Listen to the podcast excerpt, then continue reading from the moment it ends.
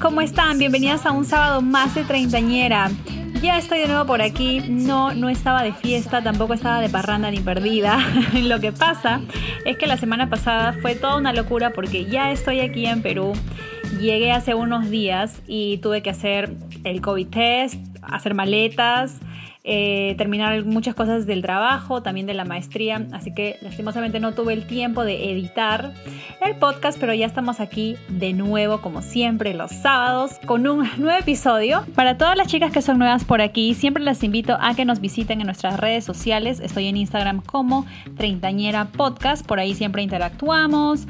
Yo pongo noticias acerca de lo que voy a hablar en la próxima semana. También me dan sugerencias de qué tema les gustaría escuchar. Y en este mes estoy teniendo unos giveaways, ya que estamos con el Christmas Spirit por aquí. Hoy tengo una invitada súper especial, una de las hermanas que me dio la vida, Milarichi. Hola. Milarichiti, ¿cómo estás? Bien, pucha, aquí este, esperando comerme, me, me acabo de tragar un pequeño porque me pedí un menú de ocho soles, pero estoy súper feliz de estar aquí. Ya estábamos hablando de hace semanas de, para hacer un podcast, así que estoy súper feliz de estar acá. Ay, gracias amiga por ser, como tú me dijiste ayer, un libro abierto para las treintañeras, porque este es un tema muy divertido, pero también controversial y a veces problemático para todas las mujeres, ¿no? El tema de hoy se llama 30 y a dieta. Y decidí hacer este podcast con Larisa porque muy chistosamente nosotras nos conocimos en la universidad cuando las dos, bueno, Lari estaba súper delgada y yo estaba más gordita. y luego al pasar el tiempo se han invertido, se han regresado los lugares de un lado al otro. Pero este año decidimos, bueno, Lari empezó eh, un proceso de ir a una nutricionista para que le ayude con el, con el tema de su peso y cuando yo vi los resultados dije, oye, yo también quiero. Pero siempre ha sido un tema, este, obviamente como mujeres estamos bien predispuestas a veces a juzgarnos nosotras mismas sobre cómo nos vemos. Y aparte de que nos juzgamos nosotras mismas, también nos juzga la sociedad. Pero antes de empezar en el tema, quiero que te presentes. Lari, ¿quién eres? Cuéntanos qué haces, cuántos años tienes, ya sabes. Bueno, mi nombre es Larisa, como le dijeron, tengo 30 años recién cumplidos este año. Este, yo soy educadora de profesión, estoy enseñando en un instituto inglés y bueno, eso es más que todo mi vida. ¿Cómo nos conocimos, Lari? Nos conocimos cuando estábamos estudiando en BYU. Yo estaba en, estaba creo que en pre-management y tú, y tú, bueno, tú siempre estabas en comunicaciones. Después cambió porque ya yo regresé a Perú, regresé después de tres años, me puse a estudiar negocios internacionales que pensé que era lo mismo que administración, pero no era, o sea, una tontería. Estudié algo que nunca quise estudiar. Mm. Después, cuando ya terminé, yo dije, bueno, ya yo, me di cuenta a los dos años, esto no es lo que quiero porque me había dado cuenta que había escogido mal. Eh, ya pues dije, ¿qué voy a hacer? No va a ser papá, sigue pagándome la carrera, ¿no? O sea, ya no hay forma. Si me voy a cambiar dos años, dos años sigo pagando. No, me iba a matar. Dije, ya, sigo, continué. Eh, nunca ejercí mi carrera, la verdad, nunca la he ejercido, que es negocios internacionales. Y bueno, mi papá me dijo, ¿por qué no aplicas? Pues no, enseñar inglés. Y dije, ¿por qué lo que sabes? No, lo único que sabe, porque papá no has hecho nada. Entonces dije, ya, apliqué y pues ahí fue cuando encontré mi vocación de verdad. Me encanta enseñar, este, estudié una maestría y en educación, que es lo que quiero hacer en, a largo plazo, ¿no? enseñar a universidad de inglés. Y eso, pues, ese es mi resumen de no, vida, ¿no? Oye, nosotros hemos pasado por tantas cosas. Como decía Lari, nos, nos conocimos en BYU, que es una universidad eh, aquí en Estados Unidos, en Utah. Eh, porque Lari era peruana, yo también, y teníamos un grupo de peruanos que, ya saben, todos los peruanos se conocen aquí y allá. Y nos hicimos tan patas porque Lari es súper outgoing, o sea, es muy chistosa, muy divertida. Y yo también soy de pegarme mucho a la broma, al chiste, a la chacota, ¿no? Pero en ese transcurso de tiempo también nos hicimos roommates. Y vivimos un tiempo juntas, porque bueno, en primer lugar no nos hicimos roomies, sino que Lari ya se venía a quedar a dormir a mi casa todos los días. Una de esas este, eh, experiencias chistosas fue, habla, empezando ya el tema de este, del podcast hoy, es que teníamos una roommate que era china. Entonces, eh, ¿qué pasaba? Que Lari eh, había tenido ya este, unos unos problemas con el tema del peso y un día se levanta en la noche ella sin darse cuenta y se iba y se comía la comida de la china. Ay, Dios mío, qué risa. Al otro día, sí, que me sí, era un... oye, ¿dónde está mi comida? y Lari era la que estaba odiaba Entonces sí, bueno, por ahí empezó todo el, este, todo el tema de lo que vamos a hablar hoy. Pero bueno, Lari, vamos a empezar ahora sí, ponernos serios, entre comillas. ¿Por qué crees tú que las mujeres vivimos obsesionadas? Yo, bueno, sinceramente, como lo mencionaste en el, al principio, tiene que ver con la sociedad. O sea, la sociedad vende la imagen perfecta de una mujer alta, delgada, y lo ves prácticamente en, toda, en todas las eh, los medios sociales, ¿no? Y justo yo había escrito en, vivo, yo escribí mi primer, mi, primer writing fue de eso. Entonces, nosotros vivimos con esa idea de que el cuerpo perfecto tiene que ser alta, de no sé cuánto, más de unos 70, delgada, con unas, uno, un busto 90, las caderas quizá 90. Pues. Esa es la imagen perfecta y eso es lo que nosotros, nosotros queremos ser eso, porque eso nos lo vende. Entonces, por eso estamos tan enfermas de la mente que queremos llegar a eso porque los claro. son distintos. Sí, es verdad. Creo que también tenemos esta idea desde pequeños, porque tienes razón, lo vemos en la tele, lo vemos en las revistas. Ahora más con las redes sociales que tú ves a veces unas mujeres con unas cinturitas de avispas y un culo de, de abejorro. ¿Cómo hago eso, no? ¿Cómo? No, pero es que no es real porque ya existen un montón de aplicaciones, Facetune, Photoshop, o sea que pueden hacerte la cintura de la Barbie, ¿no? Y, y la verdad verdad es que no es así. Hay mujeres que han nacido con la dicha de ser flacas, pues, ¿no? No, pero hay mujeres que no y, y, hay mujeres que, como nosotras, somos más curvilíneas. Eh, y obviamente es más em, difícil para uno mantenerse en un peso y incluso es peor cuando ya tienes otros problemas que son como la ansiedad. Sucede mucho que las chicas a veces comemos por ansiedad o por depresión o por estrés, o hay otras que no comen por, por las mismas razones, ¿no?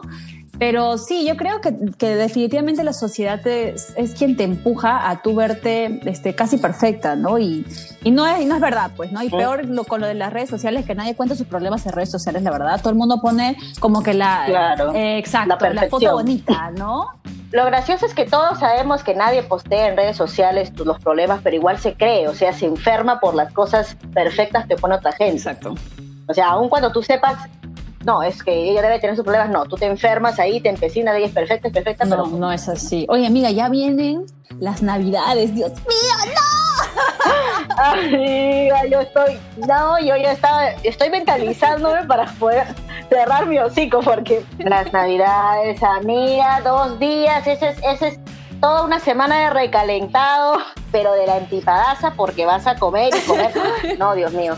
Yo yo soy de comer el 24 bien y ya los otros días ya no tanto, pero siempre hay tanta comida en la familia que llévate, que no sé de cosas. Mira, a mí de las comidas peruanas realmente lo que más me gusta es el chocolate caliente. No me importa que sea chocolate caliente así a 30 grados ya, o acá sería 90 grados, pero el chocolate caliente me encanta. El panetón no me gusta tanto, no sé, como que no, no sé, lo siento seco, no sé, no, no me gusta y el pavo tiene que estar bien hecho, pues porque si no, pero los pancitos que también mi abuelita pone en la mesa, ¡ay, qué, rico.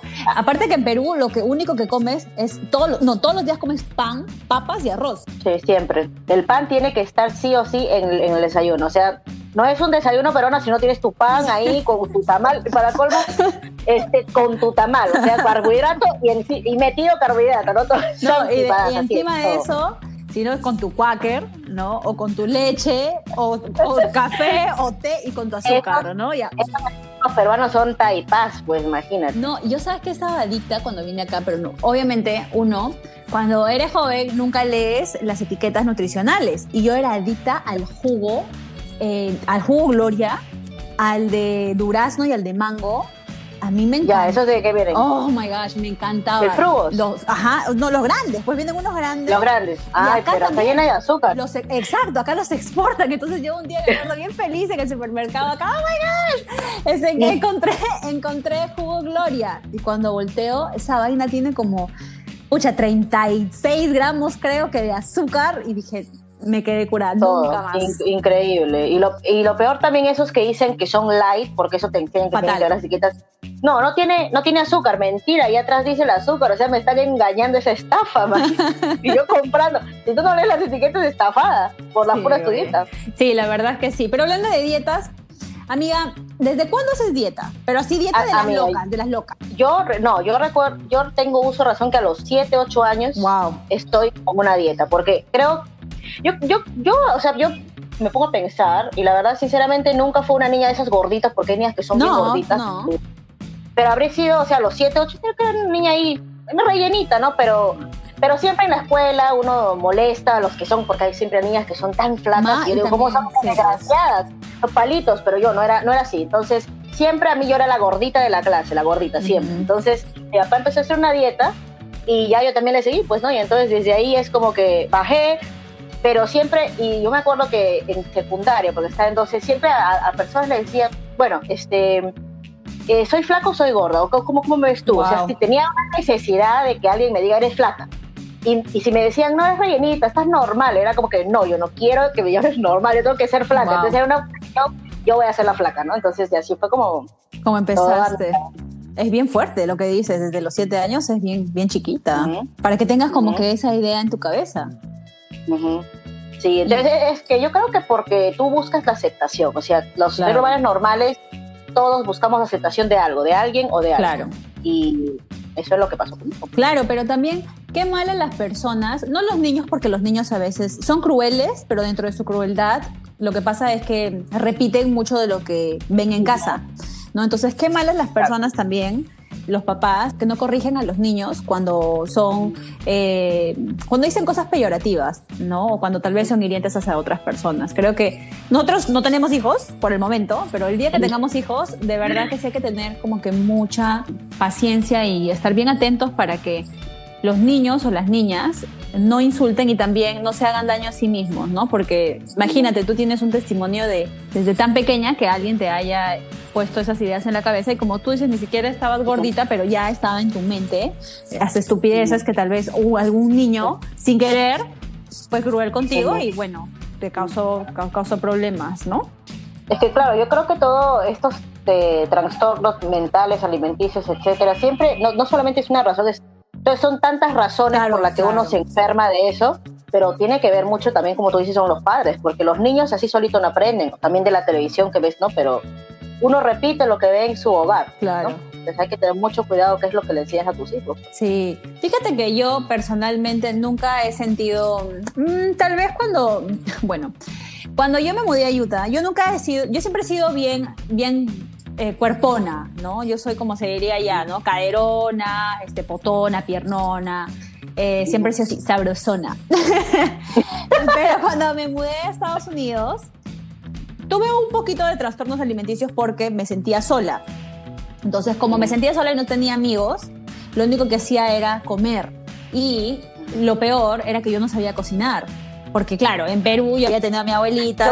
Claro, entonces, entonces mira, bueno, por aquí empieza nuestra, nuestra historia, ¿no? Yo estaba sola en un país sin saber ni siquiera hacer arroz. Yo no sabía hacer arroz, yo no sabía este, freír una papa, no sabía nada. Entonces lo único que yo hacía es que iba a la sección de donde venden comidas congeladas a comprar y también compramos con Larisa, me acuerdo, de los chow meins o los ramen, la sopa ramen. Ay, la, pero comprábamos el recontrapaquete, oh el recontrapaquete de 50 y eso era lo que comíamos todos los días. A mí me encantaba, ahorita, lo veo y te juro que, o sea, si lo veo me da ganas de comerlo, pero no, o sea, no lo compro. Es riquísimo, está lleno de sodio, pero riquísimo. Está lleno de sodio, entonces claro, al empezar con toda esta locura, viniendo de Perú, que realmente el producto en sí, el insumo es orgánico de las comidas y aunque sí tengamos mucho carbohidrato, realmente no es como acá. Acá todo está súper frito, acá todo está lleno de sodio, todo está lleno de azúcares escondidos por todas partes. Entonces, claro, yo me exploté en lugar de subir 2, 3 kilos, me subí como 15 kilos. Entonces, cuando yo llego después de 8 meses a Perú, mi mamá lo primero que me, me abraza y me dijo, estás gorda. Entonces eso se me quedó en la mente y después cuando yo vi a mis amigas después de ocho meses, oye, estás gorda. Y entonces empecé como que, ¿sabes? En esa cosa que como que no te, o sea, no te ves bien, no te sientes bien, porque claro, yo en Utah con todas las chicas allá estaban, yo veía con varios yo me veía normal, pues no. Amiga, literal, lo, más gordo que puede haber estado no se compara con la, gordura de allá. No, no, no, no, no se compara. O sea, no, nunca. Pero claro, llegas a Perú y obviamente todo el mundo está como que, ¿y esta que le dieron de comer? Le inyectaron aquí Coca-Cola, o sea, obviamente. Entonces pasé por un proceso, ¿no? Eh, después de que regresé ya este, a Perú otra vez y empecé a hacer otra vez ejercicio y esto. Que realmente creo que todo, todo el tiempo que estuve en, la universidad, habrías tenido un par de libras más, pero ya cuando salí de la universidad y me mudé a Nueva York. No, sí, ahí te pusiste. Empecé, sí, ya empecé a hacer otra vez mi rutina. Pero yo creo que tenía que ver mucho con que yo no me sentía tal vez a gusto viviendo allá. ¿Dónde estabas? No, sí, yo no, no yo que tú siempre, yo desde que te conozco, yo me decías, yo me voy a ir a Nueva York y ah, dicho y hecho, te fuiste, terminaste, bye, me voy. Sí, yo la verdad es que no, no me hallaba tal vez en mi centro de, de confort, pero acá como que la ciudad, como ves a la gente tan activa, ¿sabes? O sea, como ves a las, o sea, en el mundo corporativo ves a las chicas todos los días se van temprano al gimnasio, este, siempre comiendo su ensaladita, entonces como que tú te metes también, ves eso, dices, uy, yo también quiero, yo también quiero, entonces, entonces como que también, ¿no? Empecé a correr y bueno, y empiezas a encontrar un poquito más de, de ese balance, pero me pasaba mucho que comía cuando estaba triste y hasta el día de hoy yo como cuando estoy cuando estoy estresada, o cuando no, o sea, cuando tengo ansiedad, como que necesito como meterme algo a la boca. Y eso está mal, ¿no? Como ya ahora que hemos ido, hemos regresado, ahora sí a la nutricionista. ¿Qué nos dice la nutricionista, amiga Larissa? Eso, bueno, que eso es ansiedad, ¿no? Es como que tenemos un hambre, que es el hambre cuando el, estómago te ruge, cuando sientes que te desmayas, porque a veces pasa. Claro. Eso es hambre. Pero el hambre que necesitamos meternos algo a la boca es ansiedad, pues, ¿no? Y uno lo sabe, pero a veces uno no sabe cómo controlarlo, porque eso es lo que, o sea, tú puedes saberlo, pero no sabes cómo tú controlar tu ansiedad. Exacto. Y eso es algo que yo tampoco sigo trabajando, ¿no? Porque uno necesita meterse algo y es porque, y justo leí que el alimento, o sea, normalmente son los carbohidratos o las cosas grasas, nos dan como esa, esa dopamina que nos dan los ejercicios. Es por eso que nosotros nos sentimos así a gusto porque esa angustia, ese estrés lo baja la comida. Mm. Pero solamente es menos de lo que hacer ejercicio. Sí. por eso es que nosotras como locas. Y es como, ¿sabes qué? Y el azúcar es como la droga.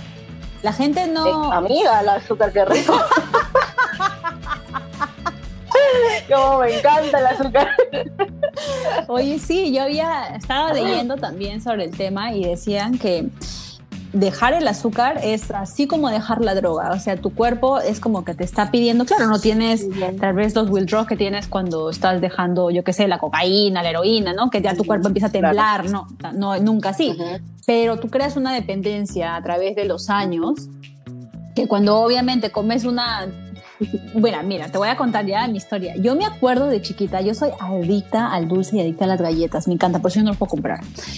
Porque yo me acuerdo que todos los días, todos los días, le pedía a mi abuelita, a mi mamita, le decía, mamita, por favor, dame 50 céntimos para ir a comprarme una galleta. Y mi mamita, no, estaba no, 50 Céntimos. cuando estaba 50 céntimos. Y decía, por favor, dame por 50 céntimos para comprar. No, no te voy a dar. Y me ponía a llorar, por favor, por favor, me ponía a llorar. Que me diera los 50 céntimos para ir, para comprarme mi galleta, mi casino mi casino me iba a comprar de fresa. Claro, porque tú comprabas Oreos, pues, ¿no? Tú comprabas un montón de Oreos ahí en Utah. Oh ¿Sabes lo que llegué? A algún punto cuando estaba muy mal, obviamente porque tenía un problema y ya luego entendí que yo compraba las galletas con los paquetazos que, que venden acá, porque acá, no te venden, claro, acá no te venden los paquetes de 6, te, venden el... te venden el paquetón de 24, de 36 galletas, ¿sabes? Eh, Oye, yo empecé como una, dos, tres, cuatro, cinco, decía mierda, ¿no? Y yo veía el paquete ahí y decía, yo me lo tengo que comer. O sea, como que así dañada la mente. Dije, no.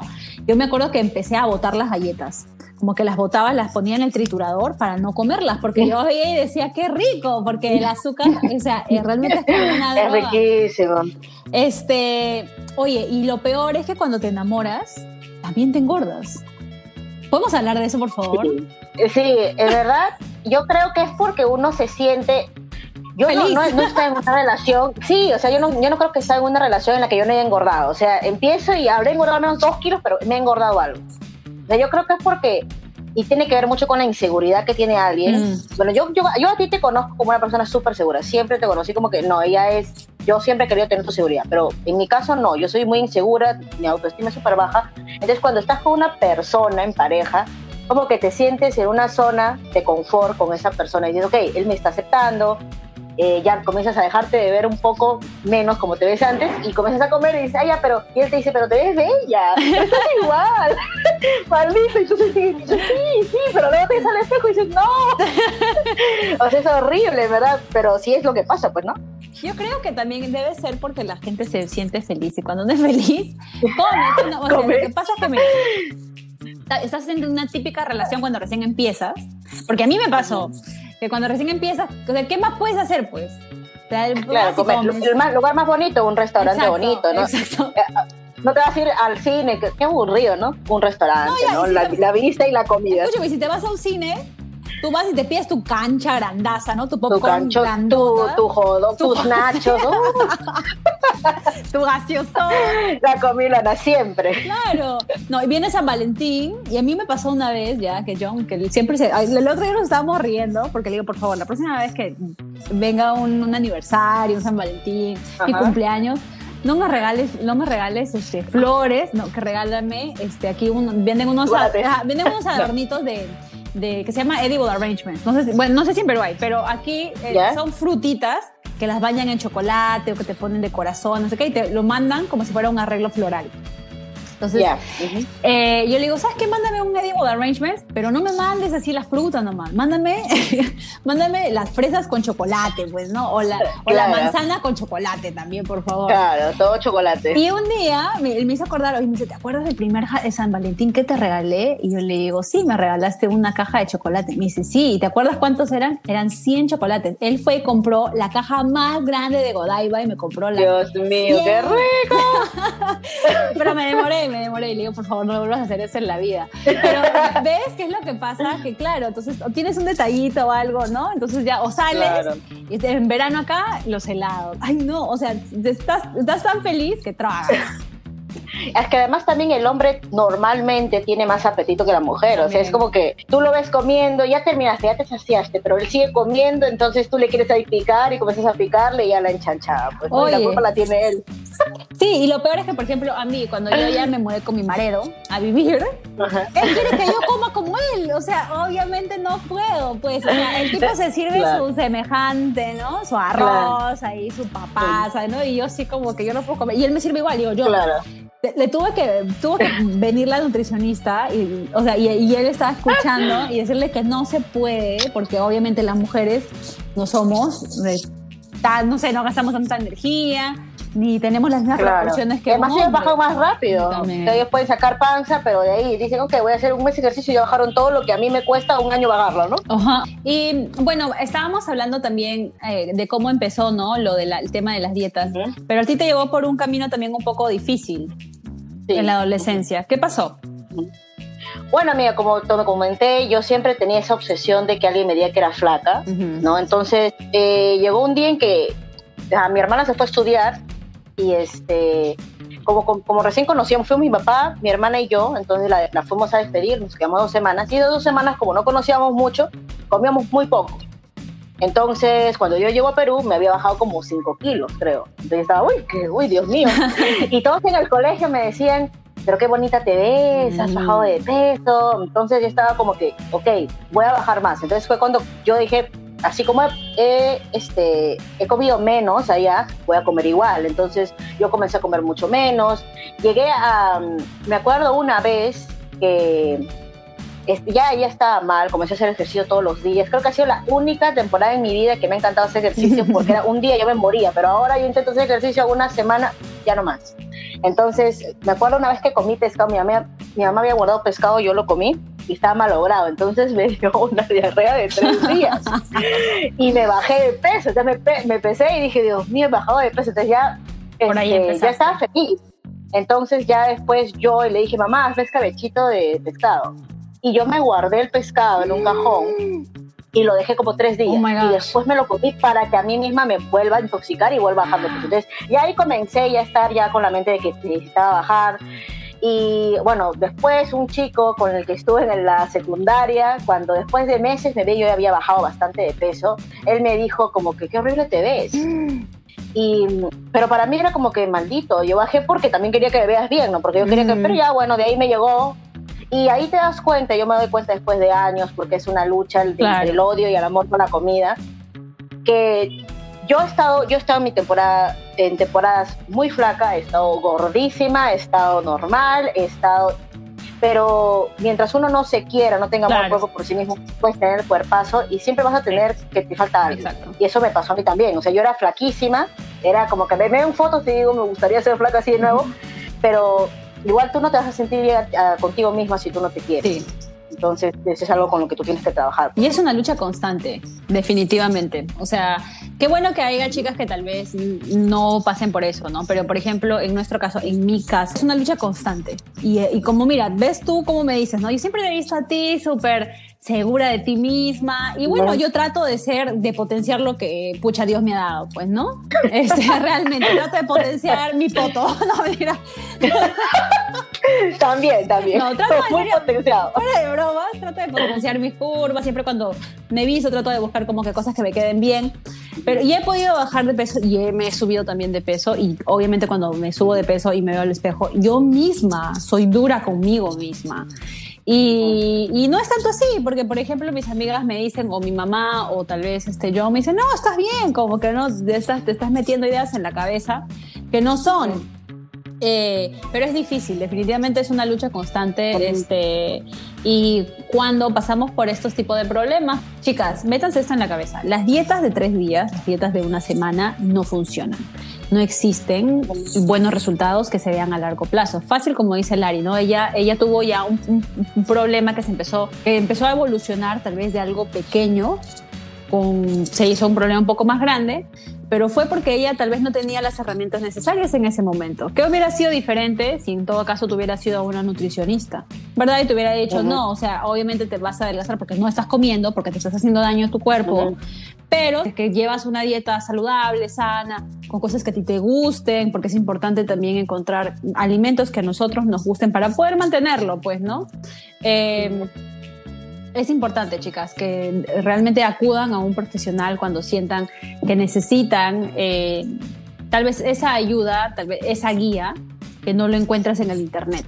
Entonces, eso es, malísimo. O sea, uno se mete el internet y encuentras, yo qué sé, la dieta de la naranja. Solamente tomas naranja todos los días.